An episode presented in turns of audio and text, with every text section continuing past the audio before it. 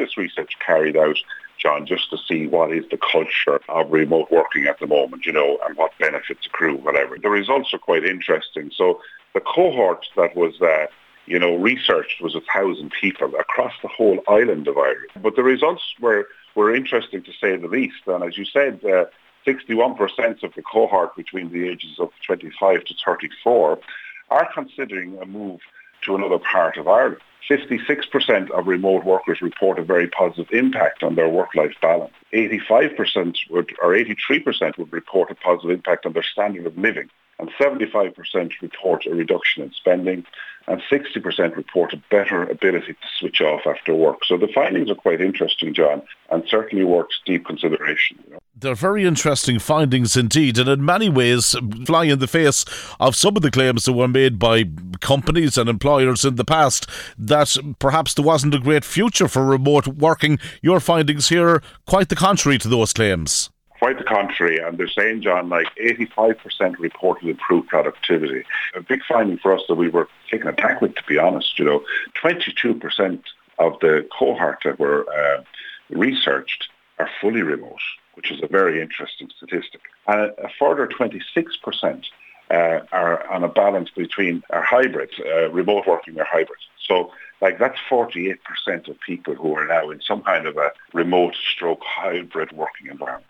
All you have to do is maybe look at um, the scarcity of local properties now. As soon as they come on the market, right across the northwest, they are being snapped up immediately high speed broadband, I know that's seen as an absolutely vital commodity. The more areas that have that, it seems that if remote working is available, people will flock to counties like Leitrim and enjoy a better quality of life.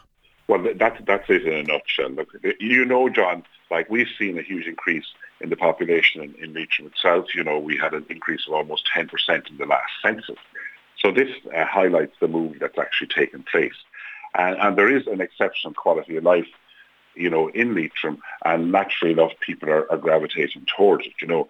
And it's no, it's no surprise, John, like that remote working uh, provides a perfect opportunity, re- really, to escape the city you know, work from a calmer setting without the hustle of the city and the long commute and the city congestion. So there's there's certainly many advantages to remote working, you know, and I think the the the, the, the research shows that there's a benefit to remote working for employees in Ireland with improvements improvements to both mental and financial well-being. So for employers now that are looking maybe to headhunt or recruit personnel, it shows the importance that they have to really place on making sure there's a degree of flexibility there. Well, John, undoubtedly COVID changes everything. We all had to go remote, as you're aware at the time.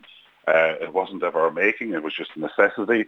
Uh, so we went remote. But I think what the employees are saying is that we're very productive at this and this will be a part of work going forward. So the change in face of work has changed dramatically on foot of the, the, the COVID uh, experience and I don't think it'll ever revert to uh, what we, we knew work was of the past.